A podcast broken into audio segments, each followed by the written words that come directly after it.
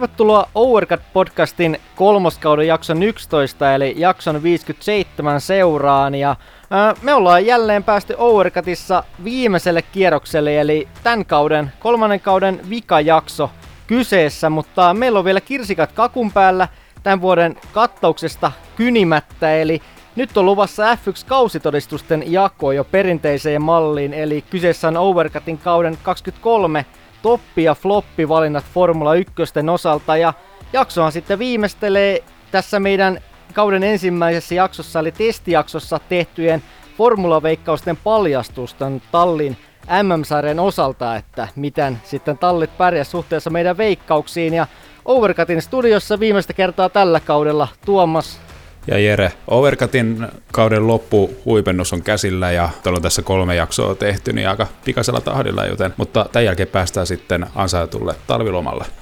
Kyllä, Overcut sitten vetää henkeä talvinokosia, mutta ennen sitä vielä suunnataan jakamaan meidän F1-kausitodistuksia Overcutin rehtoreina, eli viimeistä kertaa tällä kaudella moottorit käyntiin.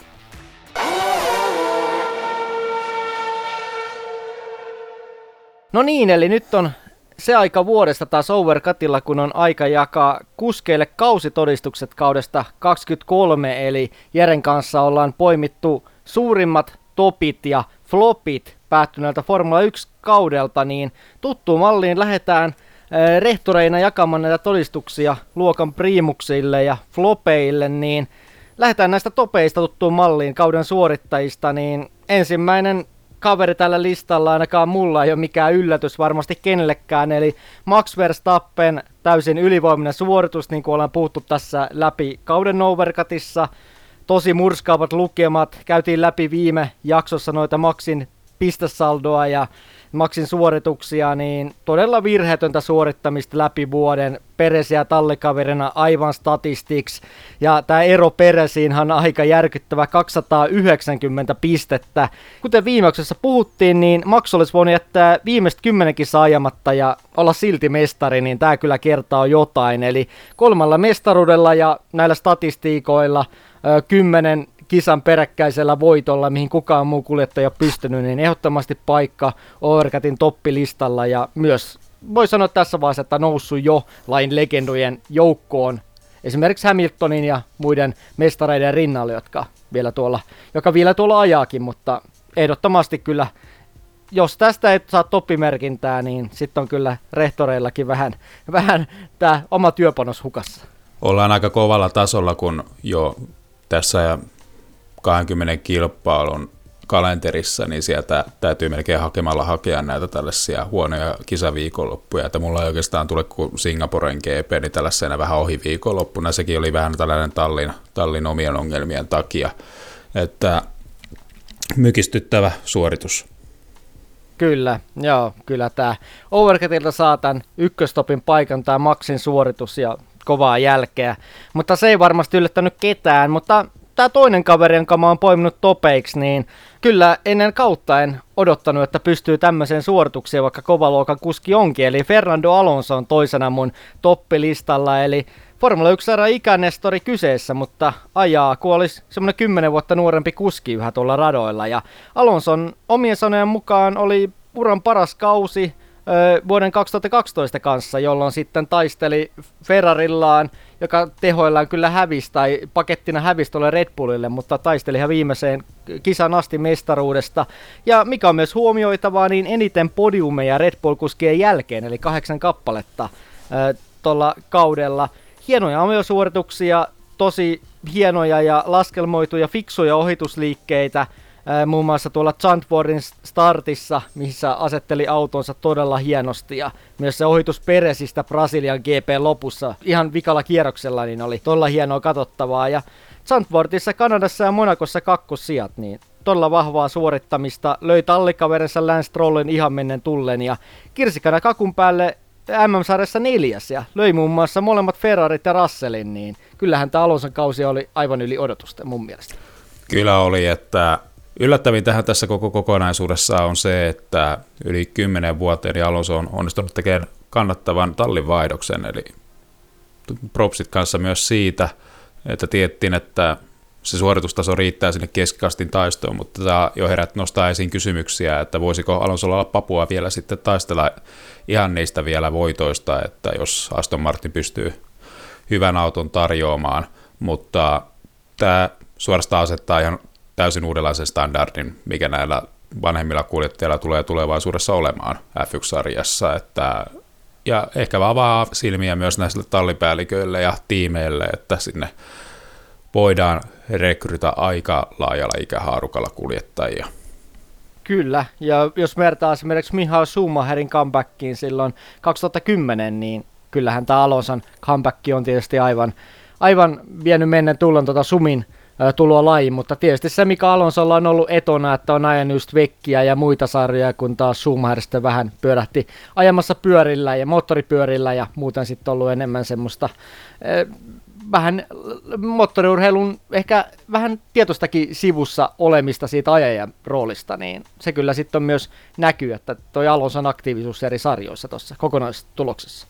Niin, se on selkeä se identiteetti kyllä kulkee aika, aika vahvasti siinä sen tekemisen kanssa, että käytännössä Alonsoa kiinnostaa lähinnä justiin tämä ajaminen, että kaikki muu on periaatteessa toissijaista.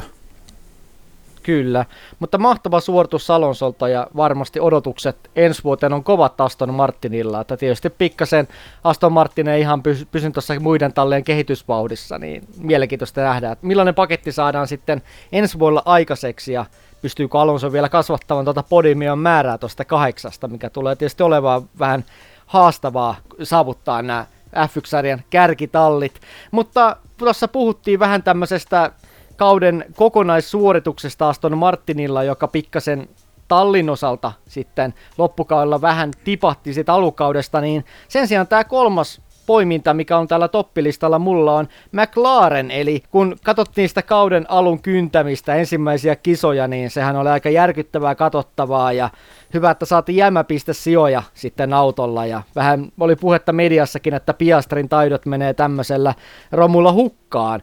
Mutta tämä auton toisen version saapuminen, niin sitten kun se saapui tuossa loppukeväästä niin, ja kesällä tuli uusia päivityksiä, niin sitten oltiin säännöllinen vierailija podiumilla ja tämmöinen säännöllinen kärkipakan hämmentäjä, niin tämä oli jälleen osoitus McLarenin taidosta parantaa autoaan kauden, kauden edetessä ja me ollaan Jere sun kanssa puhuttu siitä, että jo jo niin kuin näistä Kimi Räikkösen ajoista lähtien ja Häkkisen ajoista lähtien, niin McLarenin ja Tallin kyky parantaa autoa, sitä pakettia läpi vuoden, niin on aivan, aivan kärjessä tuolla Formula 1-sarjassa, niin kuskeille yhdeksän podiumia yhteensä Silverstonein kisan jälkeen, niin tämä McLaren on kyllä helposti vuoden petraaja äh, tässä, kun katsoo näitä kokonaissuorituksia, ja ansaitsee multa kolmossiaan tällä toppilista.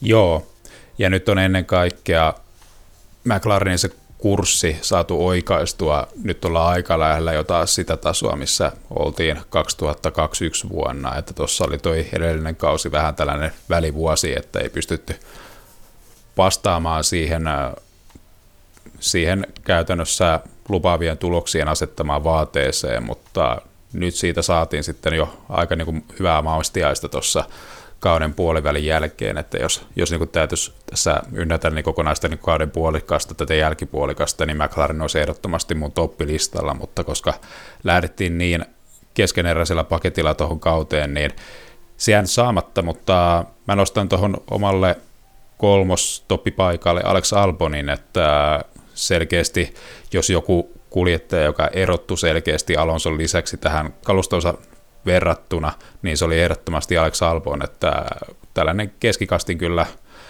kyllä vakio taistelija Williamsilla, jolla ei niin kuin tässä kauden alussa edes odotettu olevan minkäänlaista mahdollisuutta taistella järjestään pistesijoista. Kyllä, Alex Albon on erinomainen valinta ja mä myös Albonia mietin tuonne listalle. Itse asiassa oli silloin, kun annettiin näitä, annettiin näitä välitodistuksia, niin oli itse asiassa mulla siellä poimintana. Ja erinomainen kausi Albonihan keräsi tallin kaikki pisteet, eli 27 pistettä vastaan sitten tätä tallikaveria Logan Sargent, joka ei saanut lainkaan pisteitä. Sai yhden pisteen. toi... A, anteeksi, sai yhden pisteen, kyllä, kyllä. Tota, yes, totta. Jota ei siis. toki, toki tietenkään meillä niin lasketa, koska me, me huomioidaan vain pisteitä, jotka saadaan itse kilpailutilanteessa, että, tai, ö, voiko, voiko äh, Logan Sargentin pistettä edes laskea, jos se on luovutettu siinä tilanteessa, jossa jo niin toi lentokone on jo lähtenyt tuota kiitoradalta ja ollaan jo poissa sitten tuota Amerikan maaperältä. Kyllä, tuossa mennä se toi piste, piste unohtuu kokonaan, koska tota, sehän oli jo tosiaan niin kuin sanoin, toi on hyvä poiminta, että ei ollut enää sitten tosiaan maan kamerallakaan, missä kisa ajettiin, mutta kyllä Logan siitä ilonsa otti ja pääsi sitten tuulettamaan tota, tota sijaa somessa, mutta tota, kyllähän toi Albonin suoritus oli todella hieno ja Albonhan on nyt herättänyt paljon mielenkiintoa myös muiden tallipäällikköjen silmissä, että katsotaan, että mihin sitten Eh, mihin talli esimerkiksi tulevaisuudessa Albon pääsee. Että muun muassa puhuttu, että Hamiltonin lopetettua Mercedes sitten, kun Hamilton lopettaa, voi olla mahdollinen paikka Albonille, mutta toisaalta ei toi Williamskaan huono paikka ole, koska talli on selkeästi tämmöisessä noususuhdanteessa ja eh, kasvaa resursseiltaan ja James Wolves on pätevä tallipäällikkö, niin Albon on siellä, sel, siellä selkeä tämmöinen johtokuskin paikka, niin tietysti voi olla, että Williamsilta tulee rajat vastaan, mutta tällä hetkellä musta Albonilta, Albonilla vaikuttaa ihan järkevältä paikalta. Pysykki tuolla Williamsilla. Joo, niin kauan kun noususuhdanne jatkuu tallissa, niin se on Albonille erinomainen paikka kasvaa ja kehittyä kuljettajana. Ja tietenkin siinä on tuonut, Wolves tuonut hyvää rihtiliitettä kyllä tuohon Williams-talliin yleisesti, että siellä on moni asia nyt uudistunut ja selkeästi nyt paljon mielenkiintoisempi talli, mitä oli tuossa pari kautta sitten.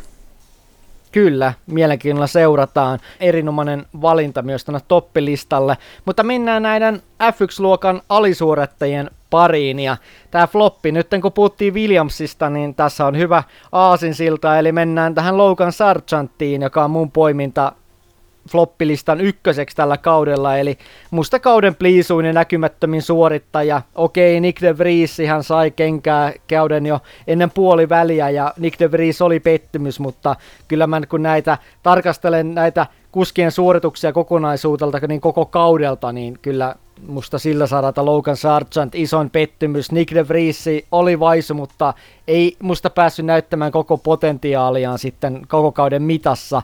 Mutta Logan Sargent varsin näkymätön, yleensä körötteli siellä joukon hännillä ja oli gridin viimeisellä sijalla.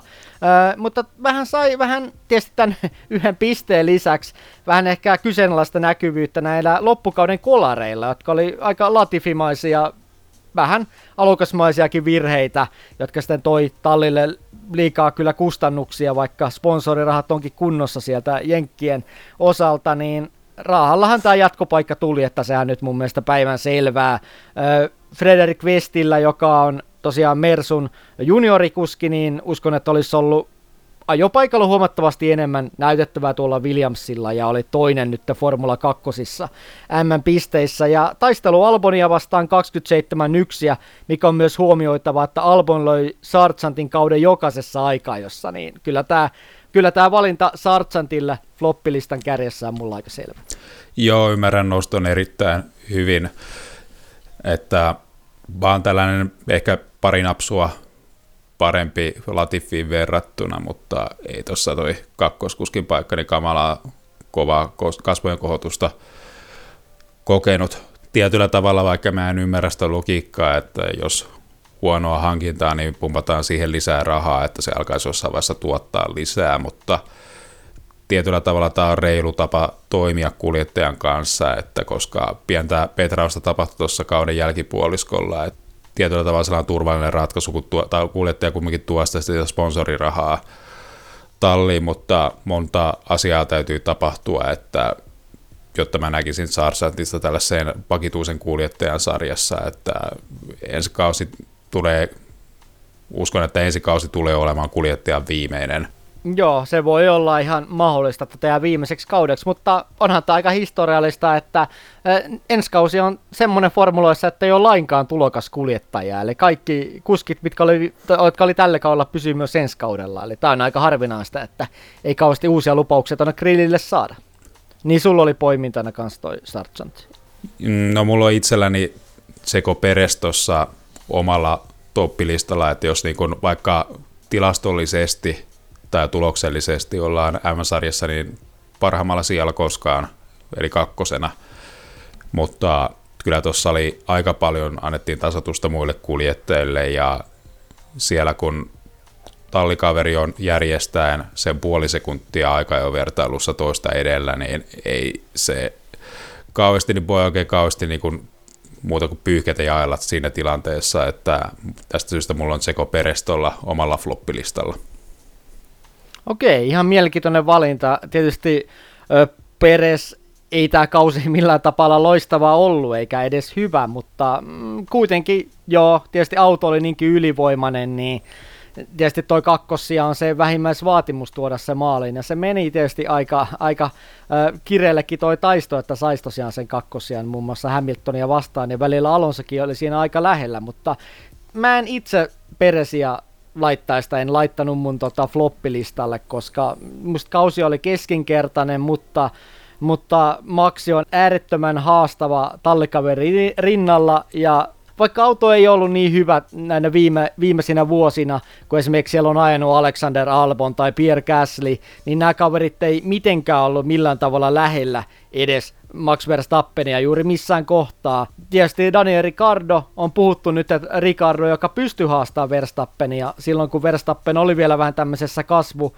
ja kehittymisvaiheessa kuskina, niin, äh, niin silloinhan Ricardo pääsi aika lähelle Verstappenia, mutta mä luulen, että äh, Verstappen on nyt ottanut kyllä jotenkin semmoisen stepin just näissä taistoissa Hamiltonia ja Leclercia vastaan, että mä vähän epäilen, että pystyykö Ricardo antaa jotain sellaista tallille ö, ajamisen suhteen, mitä Peres ei pysty. Et mä, ehkä siinä on se, että Ricardolla voi olla vähän enemmän samanlainen ajamistyyli kuin Maxilla, ja Ricardo tuo tätä PR-näkyvyyttä, ö, mutta toisaalta muistettava se, että Peresillä on myös tämä Meksikon PR-näkyvyys sitten toisella kääntöpuolena, mm. mutta mä vähän luulen, että ei Ricardo tuolla Red Bulla mikään älytön ihmeiden tekijä olisi, joka pystyisi ihan maksia koko kauden osalta haastamaan. Eli sillä tavalla mä en usko, että hirveä tämmöinen kehittyminen tulisi, jos Ricardo tulisi sinne peräsin tilalle. Joo, en itsekään usko siihen, mutta se on kakkoskuskin rooli sellainen, mitä tulee arvioida, että tällaisena omana kategorianaan, mutta mun mielestä Peres ei edes tässä roolissa mun mielestä suoriutunut, riittävän hyvin, ja kun miettii näitä ö, edellisiä kokeilaita, niin silloin auto ei ollut tosiaankaan tarpeeksi hyvä, mutta silloin se justiin korostuneen erot siellä, justi tällainen parin kymmenyksen ero tallikaveriin. Se, mitä mä uskon, että Ricardo voi tuoda pöytään, niin kisavauhti voi olla aika samanlaista, mutta ehkä tasaisempaa aikaa ja suorittamista. Ja ja laskelmoivampaa toimintaa kisaviikon loppuna, että vähän toistan levyä, mutta mä olen aina pitänyt perisiä vähän sellaisena lihapäänä, että siellä näitä samoja virheitä toistuvasti joka viikonlopusta toiseen, että mä en muista kuinka monta niin näitä rata- ja rajojen ylityksiä tapahtunut noissa aikaa, joissa että jos tallikaveri on siellä sen puoli sekuntia aika jo kierroksessa takana ja siinäkin tilanteessa, että se vaatii sitten, että päästään edes siihen jossain määrin hyväksyttävään 30, niin se vaatii niitä ratarajojen ylityksiä, niin se, ja ihan täysille limitille viemistä, niin jotain tuossa on tuossa systeemissä nyt perustavanlaatuisesti vialla. Kyllä joo, että kyllähän toi Peresin Akilleen kantapää ollut aikajot ja kyllä se vaatii parannusta esimerkiksi sitä, jos miettii, että ensi kaudella McLaren ottaisi esimerkiksi hypyn eteenpäin ja pääsisi haastamaan sitä Red Bullia kunnolla niin. Ja siinä tapauksessa tämä Peresin suorittaminen enää riitä, että nyt ollaan aika turvallisella maaperällä, koska on tuommoinen etulyöntiasema tallilla, mutta voi olla ensi kaudella sitten uudet kujet. Kyllä. Mutta mennään tähän mun toiseen äh, floppivalintaan, eli Alfa Romeoon.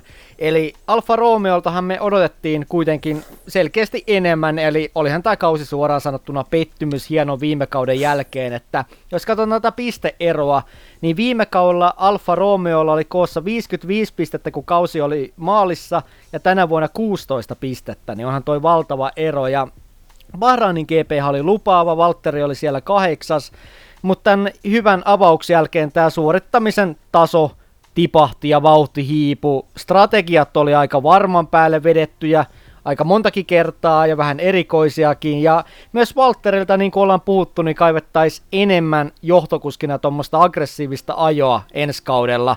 Mikä oli positiivista oli se, että Walterin startit mun mielestä oli parantunut tällä kaudella paresta viime kaudesta, jolloin sitten ne oli aika hankalia. Tietysti oli vähän tämmöisiä kisoja, muutama kisassa Valtteri otti edelleen takapakkia, mutta kokonaisuutena startit oli parentunut.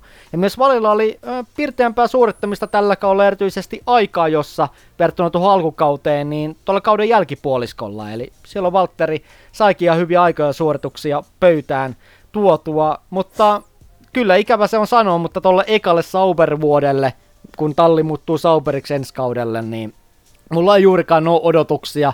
Totta kai niin ollaan puhuttu monta kertaa niistä osakkeista, tämä on siirtynyt tallin sisällä ja tallia valmistellaan Audi-aikaa, mutta kyllähän tämä kaikessa median puheissa ja tallisessa puheissa, tämä fokus on kaudessa 25 siitä eteenpäin, että voi olla haastava vuosi kyllä tulossa.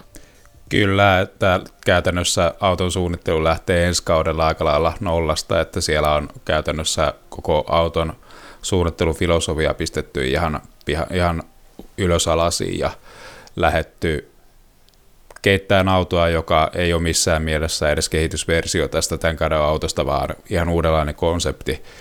Tämä onnistuessaan voi tuottaa aika hyviä tuloksia tuonne ensimmäisille kilpailulle ensi kauteen, mutta sitten taas törmätään siihen ongelmaan, mitä Sauberia tai Alfa Romeo on tässä vaivannut edellisenä kausilla, se, että sitä autoa ei pystytä sitten kauden edetessä kehittämään tarpeeksi, koska ei tunneta sitä välttämättä sitä konseptia sitten välttämättä tarpeeksi hyvin. Ähm, mä halusin vähän tutkia, tota, ollaan puhuttu tuosta Pottaksen tilanteesta, että mikä se on se paikka siinä kuskimarkkinassa, kun tuossa ensi kaudella Valtteri haajaa tuota viimeistä viimeistä sopimusvuottaan tästä pitkästä kolmen vuoden sopparijaksostaan, niin ei, ei ole mikään tällainen ihan täysin, täysin katastrofi tällä hetkellä, mutta vähän tästä Racein kuskianalyysi listauksesta, missä Valtteri sijoittui kymmenen parhaan kuljettajan ulkopuolelle, että, että koettiin aika tällaiseksi vaikeaksi kuljettajaksi arvioida, koska auto ei anna sitten mahdollisuuksia näyttää sitten sitä todellista osaamista, mutta silti vähän jäi sellainen viilis, että siellä oli tällaisia kisaviikonloppuja, jossa Valtteri ei ollut ihan iskussa, mikä tuossa nostettikin esille aika alleviivaten kauden ensimmäisissä kilpailuissa. Ja tämä Valtterin kohtalo, mikä se tulee olemaan, niin se ei välttämättä ole tällä hetkellä edes Valtteri omissa käsissä sitten, että se tulee aika paljon määrittämään se auton vauhti ensi kaudella, että tuleeko Valtteri ja ensi kaudella uransa viimeistä kautta. Kyllä, kyllä semmoista aggressiivisuutta siinä tallin johtokuskina myös kaivataan, mutta mielenkiintoilla odotetaan ja tietysti Audillahan nyt paljolti erä elää nämä kuljettajat, ketä sinne olisi tulossa ajamaan, että milloin se Okon ja aikaisemmin Mick Schumacher ja Carlos Sainz ja näin edelleen, että tuntuu, että tämä lista päivittyy vähän koko ajan, niin ei voida vielä siitä liikaa sanoa, mutta sulla kanssa poimintana ilmeisesti Alfa Romeo. Kyllä, kyllä tässä voisi hyvinkin olla Haas, mutta koska Haas on niin sellainen korkki, korkkilaineella, joten sitä on aika vaikea kommentoida, koska se on niin sidottuna sitten siihen, mitä sieltä Ferrarilta tulee sitten niitä kehitysosia. Ja heillä ei itsekään välttämättä ole sitä käsitystä siitä auton kehittämisestä, joten mä säästin nyt haasin tästä, koska Alfa Romeo on mulle mielenkiintoisempi tällainen tekijä, tekijä niin kuin tutkailtavaksi. Kyllä. Viimeinen floppi sitten mulla täällä listalla on Lance Stroll, eli sekään ei välttämättä kauheasti yllättänyt, vaikka toki nostettava se, että Lance Stroll kyllä Petras tätä tasoaan loppukaudesta, eli siellä tuli kuitenkin vitossia ja hyviä pisteitä, mutta tämä osoittava sormi, kun katsotaan näitä loppupisteitä, niin syy McLarenille häviämiseen pisteissä löytyy kyllä Strollista, vaikka tallin kehitysosat ei ihan toiminutkaan kauden loppupuolella. Ja kun katsottiin noita nuorten kuljettajan testejä silloin viime jaksossa, niin, tai nuorten kuljettajan harjoituksia, niin Trukovic oli heti Abu Dhabi-harkoissa Strollin edellä vaikea kauden alkuhan oli ton käsimurtuman takia, mutta tämä oli jännä seurata tätä taso tipahti enemmänkin parin ekan kisan jälkeen, vaikka Strollilla oli tämä käsimurtuma, että ajattelisi, että sen jälkeen sitä suorittaminen paranisi, mutta se päinvastoin tuntui huonontumaan. Ja kun katsotaan kokonaispisteitä, niin Alonsolla 206 pistettä ja Strollilla 74, niin ero oli 132 pistettä, niin kyllähän tämä aika surkealta erolta vaikuttaa, tai surkea ero se onkin, kun tätä kokonaispisteitä kattelee, niin ei mikään ihme, että sitten tuli turpaan tuolta McLarenilta, niin tietysti Strollilla on tämä, että ajopaikka on periaatteessa ikuinen, mutta kuinkahan pitkään toi Lorenz Stroll sitten katsoo tätä touhua, jos halutaan oikeasti auto ottaa sinne mestaruustaistoon mukaan. Niin, ja talli tavallaan vähän kuin häpeilee tätä justiin, tätä omaa kuljettajansa, sillä mä en muista edes milloin viimeksi olisi julkistettu, että Lance Stroll olisi niin kuin jatkamassa justiin tuossa tallissa, että kun kuitenkin tämä kenelläkään ei tietoa siitä, mikä se sopimuksen kesto on, että se on nimenomaan tämä ikuinen justiin öö, nepotismilla saavutettu mandaattipaikka, joten se tavallaan niin kuin syö sitä uskottavuutta. Mutta myös tavallaan niin kuin Alonsolle niin luo sitä tiettyä, tiettyä kunnia, kun tiedetään, että justiin tämä, tämä, tämä omistaja suhde tähän toiseen kuljettajaan, joten tässä ei kenelläkään jää mitään tällaista, tällaista epäilystä, että Alonso pystyisi itse pyörittämään sitä tiimiä sillä tavalla, että politikoimalla, että haalimaan itselle näitä insinöörejä sinne, mitä on ainakin tuossa McLaren aikoina ja Ferrari-aikoina niin Alonsosta nostettu tällaisia ikäviä piirteitä, niin nyt kun siellä on Lance Strollin oma isä siellä tiimin johtajana, niin ei voida, voida väittää, väittää vakavalla naamalla missään tilanteessa, että, että poika ei olisi saanut kunnon mahdollisuutta, että niitä mahdollisuuksia on tullut jo niin kohtuuttoman paljon, että jos seitsemällä kaudella niin ainoa päänahka, mitä siellä on napattu, niin on Sergei Sirotkin, niin ei, ei hyvää päivää. Kyllä. No Sirotkin ehkä sitten nukku siellä tunneilla tai en tiedä sitten mikä oli syy, mutta ei kyllä kauhean kummosta jälkeen pöytään takonut. Mutta sullakin tota, oli poimintana strolli täällä floppilistalla. Joo, tämä oli, tää oli ainoa niin kun tällainen täysin satavarma valinta tälle listalle. Nyt ollaan saatu katottua meidän kausitodistukset kuntoa lähetettyä kuskeille sinettien kanssa, niin ne on nyt laitettu eteenpäin meidän topit ja flopit, niin mennään nyt tänne jo klassikoksi muodostuneeseen F1-veikkausten julkistukseen, eli Overcutin ehkä kauden jännittävimmän hetken pariin, eli aika paljastaa kolmannen kauden avausjakson talliveikkausten tulokset, kun niitä mietittiin sitten kausitestien jälkeen, ja katsotaan kumpi asiantuntijoista pääsee tänä vuonna tuulettamaan Overcutin F1-asiantuntijan paikalla talven ajaksi, niin lähdetään katsomaan näitä veikkauksia, niin mehän oltiin, kun tätä avausjaksoa kuuntelin uudelleen, niin oltiin jo aika yksimielisiä siitä, että Max Verstappen on mestari molemmista, niin siitä ei kauheasti, kauheasti tota, ollut meillä kiisteltävää. Ei siinä, ei siinä ollut, että se, se oli selvä peli heti kättelyssä. Kyllä. No mennään noin tallien pariin, koska toi maksi oli niin selkeä. Nä- näkyy jo meille tuossa ennen kauden starttia, niin lähdetään purkamaan nyt näitä tallien sijoituksia ja siinä järjestyksessä, miten nämä tallit sijoittusten tuolla MM-taulukossa, niin sen mukaan lähdetään kymmenenneksi sijoittuneesta tallista ja mennään sitten kärkeä kohti, niin Haas oli pisteissä 10 tämän kauden lopuksi, sai 12 pistettä yhteensä, kun viime vuoden vertaa, niin 37 pistettä tuli viime vuonna, että oli aikamoinen pudotus, niin veikattiin molemmat Magnussen ja kaksikosta paremmaksi tuoremmalla kokemuksella tuossa avausjaksossa, mutta ei näin käynytkään, että kyllä se Hulkenberg kuitenkin vei tuolla tallissa, mikä oli pieni yllätys. Joo, se ihmetyttää nyt jäl- jälkikäteen, miten siinä tuli sitten haksahdettua näihin tallin, tallin tällaisiin näytöskierroksiin noissa testeissä, että antoi selkeästi liian hyvän kuvan tästä tallin vauhdista. Ja kyllä mä niin tavallaan oli sitä uskoa tuohon kuljettajakaksikkoon, mutta se oli yllättävää nimenomaan, että Magnussen sukelsi sitten tällä kaudella aika rajusti.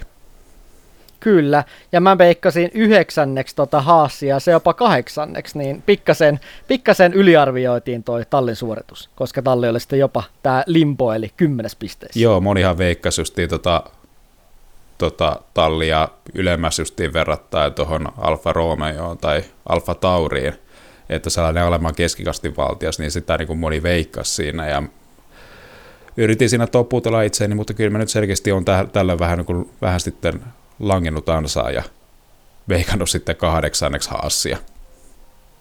Kyllä, eli molemmat sai nolla pistettä, ei pisteitä Haassin osalta. No mennään listassa eteenpäin, niin Alfa Romeo oli pisteissä yhdeksäs kauden lopussa, eli 16 pistettä, kun viime vuonna tosiaan niitä oli 55. Valtterihan ennen kautta puhu, että auton pitäisi sopia nyt paremmin eri ratatyypeille ja uusi tallipomo oli vähän meille kysymysmerkki tuossa kauden alla, vaikka Andreas Seidel kanssa siellä tallissa onkin kova tekijä, joka tuli talliin ja me kuitenkin veikattiin nämä Valttereiden kommenttienkin vähän innostamana, että Alfa Romeo olisi tosiaan seitsemäs pisteessä kauden lopuksi, eli molemmat veikattiin sijaa seitsemän. Ja täytyy suhtauttaa se, että viime vuonnahan Alfa Romeo oli pisteessä kuudes, niin siinä mielessä tämä seitsemän kuulosti aika realistiselta ennen kautta, vaikka talloista lopulta yhdeksässä, eli olihan tämä tässäkin mielessä pettymys meille tämä Alfa Romeo suoritus. Kyllä oli siinä, riistettiin kauden alussa se Alfa Romeo vahvin tai suuri vahvuus se, että peruttiin noin painopudotukset noista autoista, joka vei siinä sitten yhdensä sen vahvan syömähampaan tuolta Alfa Romeo sitten siitä edusta. Ja sitten kun niitä sitten kun tietyllä tavalla se Alfa Romeo ei edes siinä edellisellä kaudella lähtenyt sitten sitä strategiaansa auton kehittämisessä muuttamaan, vaan, vaan niin kuin itsepäisesti justiin panosti tähän auton keveyteen, mikä kostautui sitten tällä kaudella aika kunnolla, että justiin oli pidon puutetta nimenomaan näissä nopeissa mutkissa. Tosiaan molemmille tästä nolla pistettä sitten, eli me mentiin vähän tässä harhaan ja olittiin tosiaan vähän pettyneitä Alfa Romeon kokonaissuoritukseen. Mutta mennään tähän seuraavaan talliin, eli Alfa Tauriin. Eli Alfa Tauri oli kauden lopussa pisteissä kahdeksas ja 25 pistettä kasassa kuin viime vuonna 35 pistettä. Että aika samantyinen suoritus ja öö, mä veikkasin Alfa Tauria juuri kahdeksanneksi. Mulla tuli pienä yllätyksenäkin, että tämä meni oikein kauden jälkeen, eli sain tästä yhden pisteen. Ja testijaksossa puhuin, että, äh, että Nick de Vriesin ansiosta talli ottaa tämän äh, kahdeksannen sijan MM-taulukossa. Ja sanoin, että luotan de Vriesin kokemukseen, niin tässähän mä nyt meni aivan metsään ton osalta. Samoin sä Jere veikkasit yhdeksänneksi tota Alfa Tauria ja sanoit, että tuntuu, että, tuntuu, että tämä on Juki viimeinen mm. kausi, niin Juki myös yllätti sitten ja ajoi loppukaudella kyllä tosi pirteästi, ehkä pirteämmin kuin koskaan urallaan. Joo, tämä on ihan totta, että Jukilla on selkeästi niitä sellaisia tekijöitä, millä saalistaa noita pisteitä, mutta se on vielä sellainen ti- huimaton timantti, että niitä virheitä siellä sattuu, mutta hyviä merkkejä niin oli justin tässä niin loppukaudella ilmassa, että, että Jukista voisi tulla sellainen keskikastin vakio pisteiden saalistaja. Kyllä, katsotaan mielenkiinnolla, mitä Jukki pärjää ensi vuonna Ricardo rinnalla. Ää, tosiaan mun veikkaus kahdeksassa siitä yksi piste ja sun yhdeksässä, eli siitä nolla pistettä tilanne nyt 1-0 meidän mittelössä. Ja mennään sitten Williamsiin seuraavaksi, joka oli seitsemäs pisteissä, 28 pistettä ja tässä tuli hyvä steppi eteenpäin, eli viime vuonna kahdeksan pistettä, eli 20 pistettä kaulaa viime vuoteen verrattuna.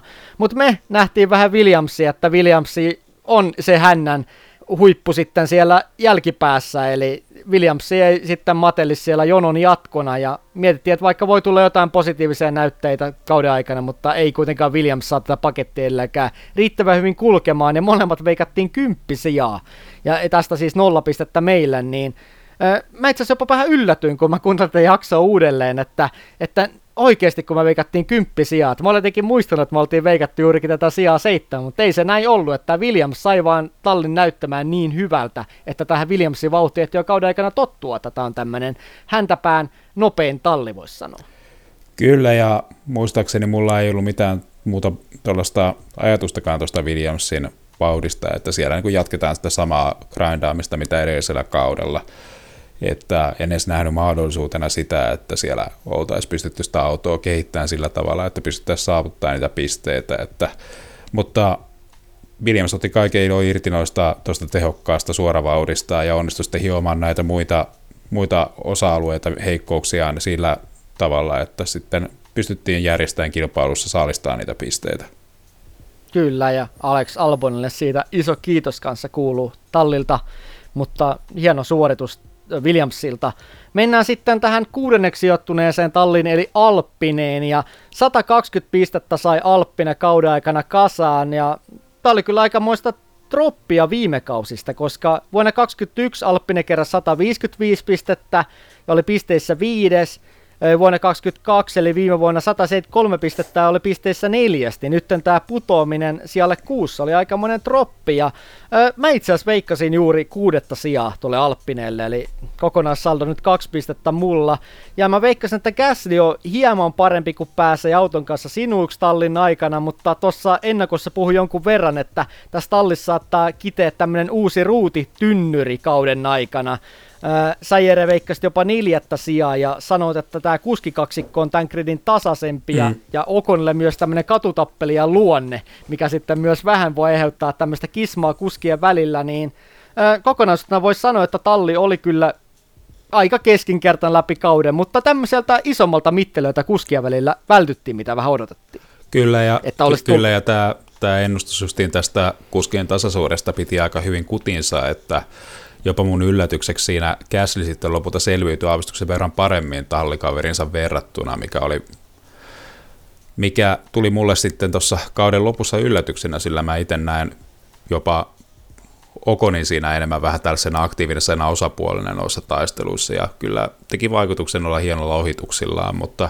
Käsli oli se, joka lopulta sitten kaivoi enemmän niitä pisteitä, joten erityisesti tässä kauden loppupuoliskolla, milloin oli sitten auton arvotukset sitten aika lailla selvillä, että, että pystyi sitten luomaan se tarvittava ero, että vahva suoritus. Kyllä. Ihan lyhyesti tuohon vielä, että mitä sulta, että miten toi Alppinen tästä lähtee nousemaan tai peräti laskemaan sitten ensi kaudella, koska Williams on muun muassa kirinyt nyt tuohon vaikka vahvasti seitsemällä sijalle, jos Williams kanssa kirii pikkasen eteenpäin ja haastaa Alppinen ensi kaudella, niin luuletko että mahdollista tulee lisää troppia vai jääkö Alppinen vähän tämmöiseen keskinkertaisuuden suohon, kun ollaan käytetty tätä Alppinen laskevaa trendiä. Tässä täytyy omistajaa vaihtua, että tässä tämä projekti olisi menossa yhtään mihinkään, että mä olen erittäin pessimistinen tässä, kun tässä ollaan nyt kumminkin jo aika monta kautta katseltu tätä, ja tämä projekti aika niin kuin ihan piirteän lupaava alue ja ihan hyvän niin kuin korona, koronakauden aikaan on sitten hieman lässähtänyt tällaiseksi keskikasti jyräksi, jossa ei pystytä ratkaisemaan sitten niitä autojen ongelmia ja sitten vielä siellä onnistutaan tuota kuljettajapolitiikkaa sähläämään, että nyt on, nyt on kumminkin niin kuin hyvä kuljettajapaketti siinä – siinä, mutta se, että siellä on tapahtuu tällaisia tietynlaisia kaasuvuotoja sitten siinä henkilökunnan ja sitten kuljettajan, kuljettajan kanssa, mitä tuossa viime vuonna todistettiin, niin se jotenkin nostaa esiin kysymyksiä siitä johdon uskottavuudesta ja mulle tallin johto ei nauti sellaista riittävää uskottavuutta, että mä uskoisin, että tämä pystyisi tästä ottamaan askeleita eteenpäin. Kyllä, vielä näyttää olevan aika hämärän peitossa tuo tallin tulevaisuus, että ei kauhean lupaavalta näytä. No mennään tähän viidenteen, viidenneksi sijoittuneeseen talliin äh, kauden loppupistessä, eli Aston Martiniin. Kokonaispisteitä 280 ja viime vuonna niitä oli 55, niin melkoinen steppi eteenpäin.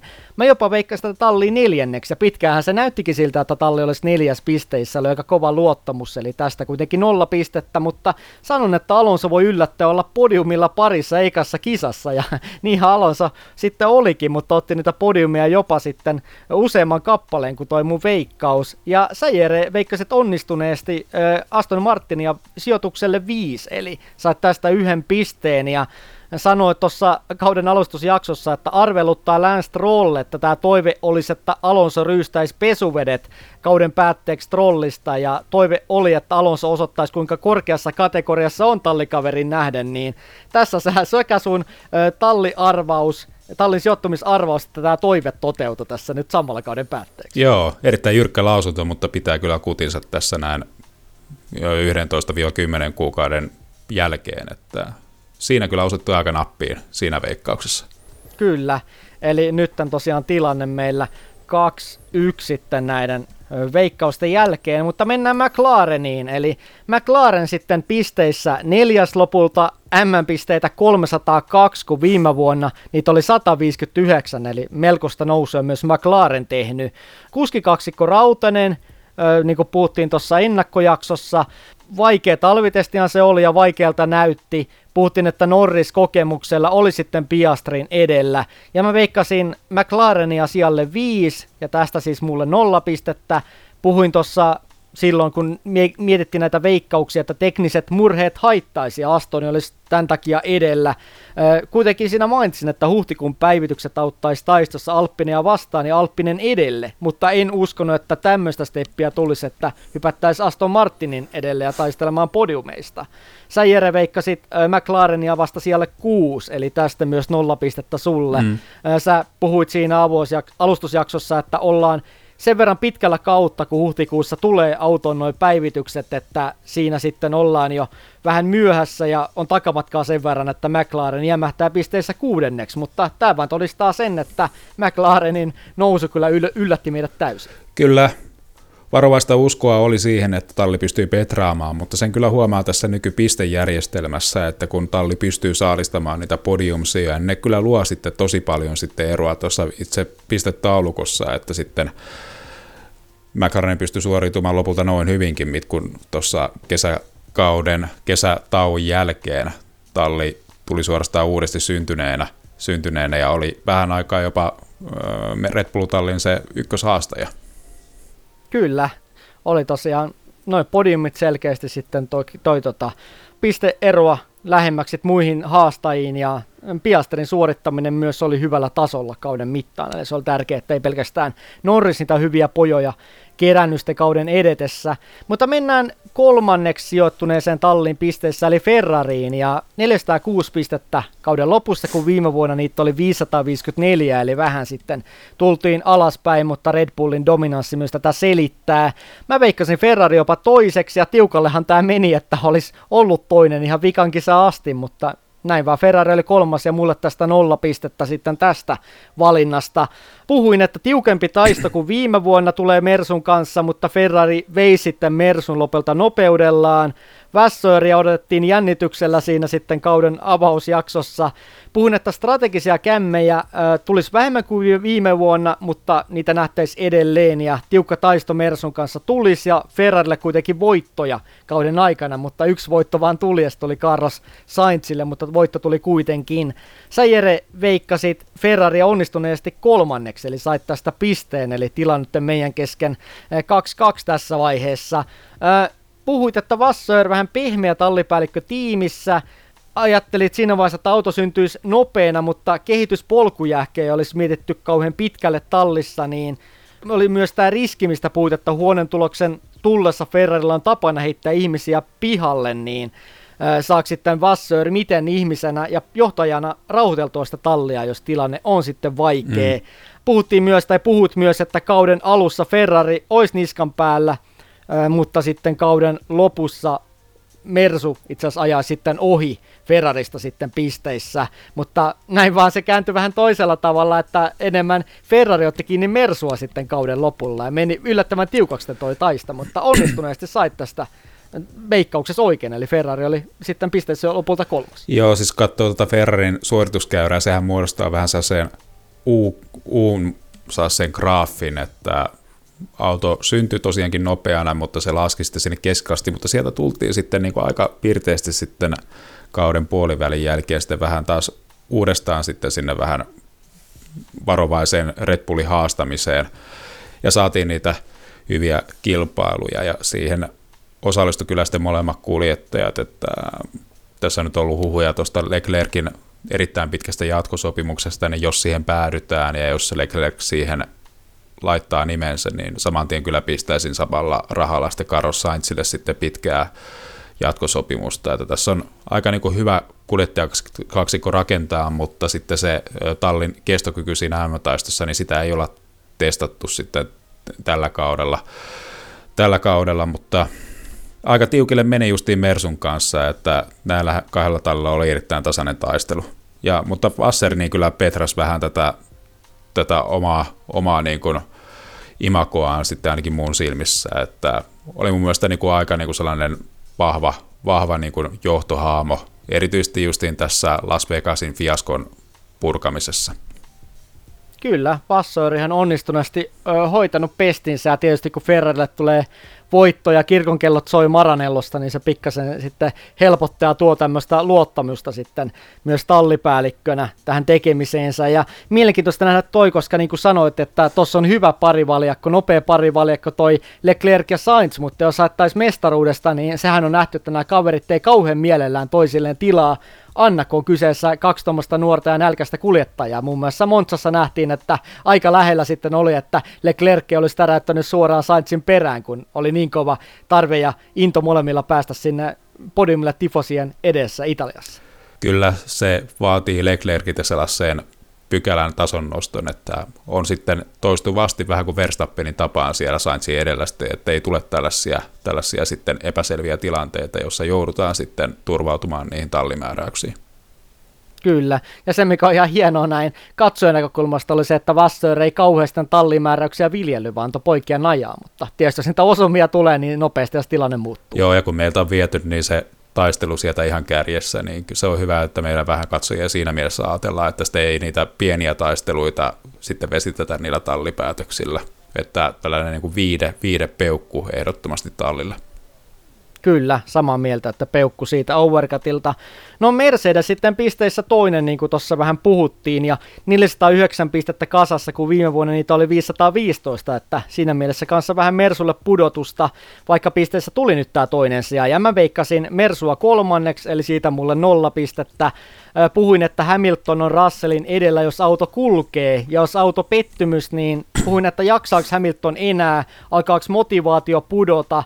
Nyt se nähtiin, että Hamilton kuitenkin halusi sen kahdeksannen mestaruuden jatkaa näistä vaikeuksista huolimatta, mikä on kyllä myös hieno nähdä, että ei luovuta sen, sen suhteen. Puhuin, että alukaudesta kärsii lievästä vauhdin puutteesta ja kiri Ferraria kiinni ja myös kauden puolivälissä olisi voitto taistelussa, että molemmat kuskit ottaisi voittoja, myös Hamilton, mutta niitä voittoja ei tullut. Hamilton kuitenkin otti sen yhden paalupaikan, niin siinä pieni yllätys samoin tossa, että kiris Ferraria kiinni sitten kauden loppupuolessa, loppupuolessa kun sitten kävi toisinpäin, että Ferrari enemmän kiri Mersua. Säjere onnistuneesti veikkasit äh, Mersua toiseksi, eli sait tästä pisteen, eli nyt tämän tilanne 3-2, eli johdat tätä meidän kisaa. Äh, sanoit, että povaat Hamiltonia vahvemmaksi kuljettajaksi siinä kauden alla, ja sanoit, että tulee, tuntuu, että tulee tiukka taistelu Ferrarin kanssa, vähän samanlainen tarinankaari kuin viime vuonna, mutta Mersu tulee kirimään ja se riittää, riittää sitten kakkospaikkaan ja puhuit myös, että Mersu on todistanut, kuinka ylivertainen tiimi on tuossa auton kehitystyössä, mutta oikein hyvä valinta sulta ja onnittelut, että sait tämän voikkauksessa oikein, mutta kyllä tässä vähän on haastavaa välillä tota, miettiä näitä asioita tai ennakoida, koska tuntuu, että tämä Mersun kehitystyö auton suhteen ei mennyt kyllä ihan, ihan kuin elokuvissa. Täysin samaa mieltä, että mulla on paljon enemmän ristiriitaisia ajatuksia Mercedeksestä kuin esimerkiksi Ferrarista, että kauden alussa tai oikeastaan läpi kauden niin aika sellaista niin keskitasasta suorittamista, että siellä olisi sellaisia erittäin vahvoja valonpilkahduksia, esimerkiksi Espanja tai sitten Yhdysvallat, mutta paljon kysymysmerkkiä, muun muassa etunenässä se, että kuinka perusteellisesti tuossa lähdettiin sitten tuolta auton kehitystyön raiteilta siitä nollaponttonin ratkaisusta, niin kehittää tuota uutta ratkaisua, niin kuinka paljon takamatkaan tallia on tällä hetkellä sitten lähimpiin haastajiin. Kuljettaja kaksikko on erittäin vahva, ehkä jopa tällä hetkellä sarjan vahvin kokonaisuus, mutta se öö, nostaa esiin paljon kysymysmerkkejä. Hamilton ei tuosta tule kauheasti nuorenemaan, se tulee väkisinkin näkymään aikajovauhdissa, vaikka toi kisavauhti olisi kuinka priimaa. Ja sitten se George Russellin uusi tilanne, että kun se onnistunut suoritus, niin ei välttämättä riitä siihen tallikaverin päihittämiseen, niin voiko siinä olla sitten vähän tällaista, tällaista peresiltä ja, ja pottakselta nähtyä, vähän sitä tietynlaista katkeamista, niin se nostaa paljon kysymysmerkkejä tulevaisuuteen. Ja tietenkin se osaavan väen vaihtaminen, siirtyminen muihin talleihin, mitä tässä budjetti, budjettirajoituksessa ollaan koko ajan viemässä eteenpäin, että kuinka hyvin Mercedes pystyy vastaamaan tähän organisaation muovaamisen asettamiin haasteisiin, niin se on erittäin suuri kysymysmerkki. Kyllä, mielenkiintoista nähdä, että miten tuo taisto kääntyy sitä Russellin ja Hamiltonin välillä ja tuleeko sitten tämmöistä Pottaksen ja Peresin osalta tuttua kakkoskuski-efektiä tuohon mukaan, niin mielenkiintoista nähdään ja miten sitten myöskin Hamiltonin motivaatio riittää tämän parin kauden ajan, jos sitä petrausta selkeästi tuu tallilta. Mutta mennään nyt viimeiseen talliin, joka oli tietysti aivan ylivoimainen, eli Red Bull, ja saavutti tämän ykkössijan pisteissä. M-pisteitä 860 pistettä, ja kun viime vuosi oli hienoa, silloin saatiin 759 pistettä, niin silti tuli, silti tuli 61 pistettä lisää tuohon viime kauden saldoon. Öö, mä veikkasin Red Bullia ykköseksi, ja sain siitä tietysti pisteen, eli kolme pistettä mulla kasassa. Puhuin siinä avausjaksossa, että mestaruus tulee selkeästi, kokemus näkyy Verstappenin ajossa. Toivomme, että Peres toivottavasti taisteli sentistä enemmän kakkosijasta, ja tietysti että auto oli niin ylivoimainen, että kausi sitä itse kuskin kannalta taistelu ei välttämättä olisi tarvittu, vaikka meni se aika tiukalle sitten Peresin osalta kuitenkin. Ö, oli myös tallissa puhetta, että auton pitäisi sopia entistä paremmin molemmille kuskeille, mutta tämä nyt jäi vähän mysteeriksi, koska tuntuu, että kun Verstappen on tuommoinen tallin johtokuljettaja, mm. niin yleensä auto rakennetaan ykköskuski edellä. Ö, mutta sanoin jo silloin, että selkeästi tulossa mykistävän upeata jälkeä tulostalliin ja niinhän se tuli. Samoin sä Jere poimit Red Bullin ykköseksi ja tästä sulle piste, eli neljä pistettä sulla. Ja puhuit, että jos samassa varikkoikkunassa olisi muita talleja, niin voi sattua yllättäviä tilanteita kilpailuissa, mutta Red Bull sunkin mielestä oli valmiimpi kuin edellisellä kaudella ja näytti selkeästi mestarilta, mutta ei kauheasti tullut tämmöisiä tilanteita, että muut tallit olisi samassa varikkoikkunassa, että olisi pystynyt hyödyntämään Red Bullin virheet. Mikä tilanne tulee mieleen oli tämä Alonson kakkosia Monakossa, kun sade tuli, niin jos siinä taas pikkasen aikaisemmin oltu rengasvalinnoissa hereillä, niin siinä olisi ollut tilanne, jossa oltaisiin aidosti voitu lyödä Verstappen, mutta muita tilanteita mulle ei kauheasti tosta kaudella tuu mieleen muuta kuin tämä Ferrarin ja Sainzin onnistunut hieno kisa tuolla Singaporessa. Joo, ja sitten toi tiukka taistelu Las Vegasissa.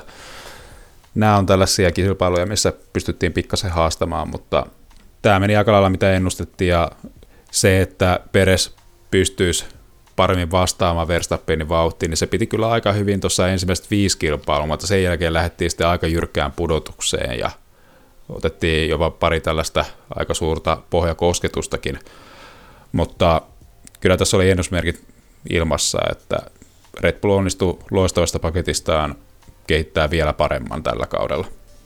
Hieno suoritus Red Bullilta ja näinhän se oli, kuten arveltiin, että tulee kyllä melkoista tulosta tauluun kauden lopuksi, mutta äh, katsotaan meidän kokonaispisteet, eli niin kuin meni tosiaan tiukalle tämä Ferrarin ja Mersun taisto, niin meni myös meillä tällä vuodella, tämä oli pienistä tekijöistä kiinni, äh, mutta kokonaistulos on se Jere, että sä saat neljä pistettä, maalitauluun 4 pistettä kymmenestä ja mä sitten 30, eli 4-3 voitit tänä vuonna tämän Overcutin taiston näissä MM-talliveikkauksissa, eli onnittelut Jere nyt sulle tästä roolista studion Formula 1 kauden 23 asiantuntijana ja onnittelut studioon siihen päähän ja ekana kysymys, että miltä nyt tuntuu tämän arvonimen saatua?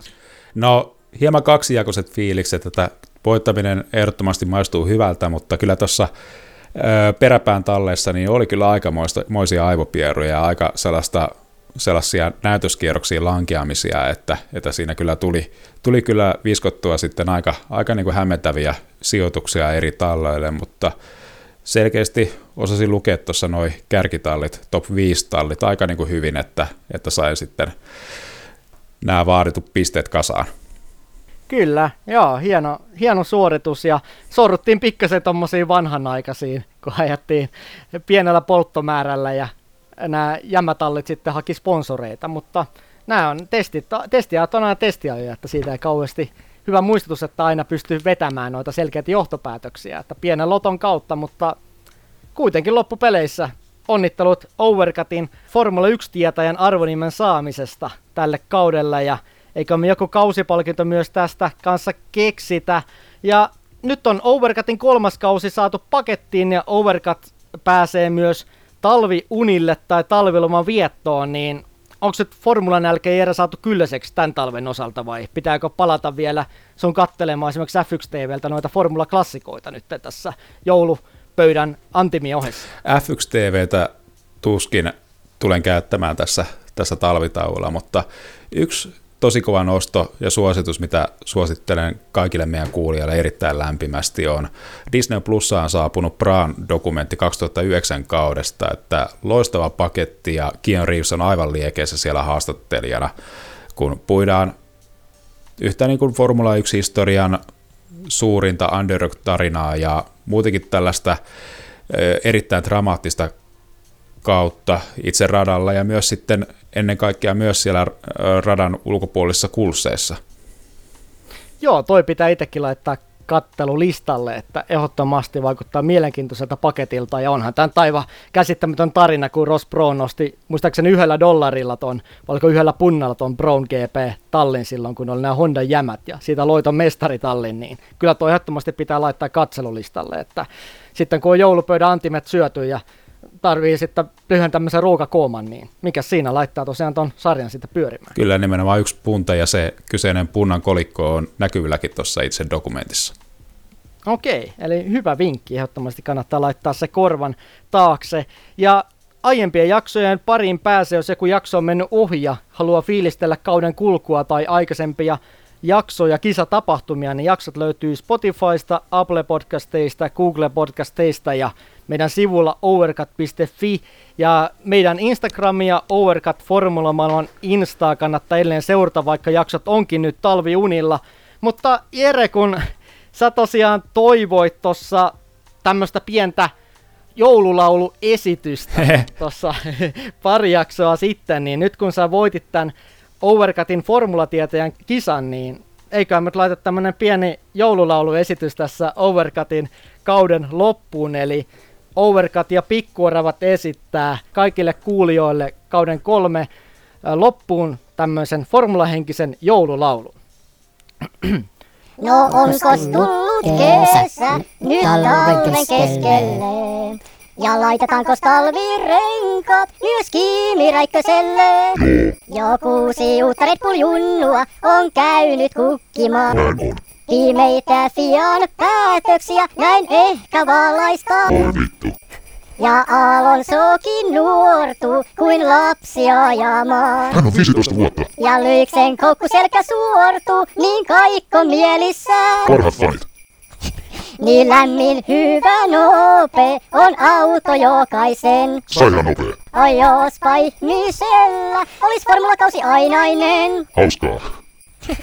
Tässä tämmönen hieno overcut ja pikkuoravat esitys teille kuulijoille tämän kauden lopuksi ja tämän kauniin joululaulun myötä on Aika toivottaa kiitokset kaikille kuulijoille tästä meidän kuluneesta kolmannesta kaudesta ja jälleen ihan sydämestä erityiskiitos näin joulun alla niille kuulijoille, jotka on ollut mukana jokaisen jakson tässä me Overcutin kauden aikana. Eli kiitokset kuulijoille.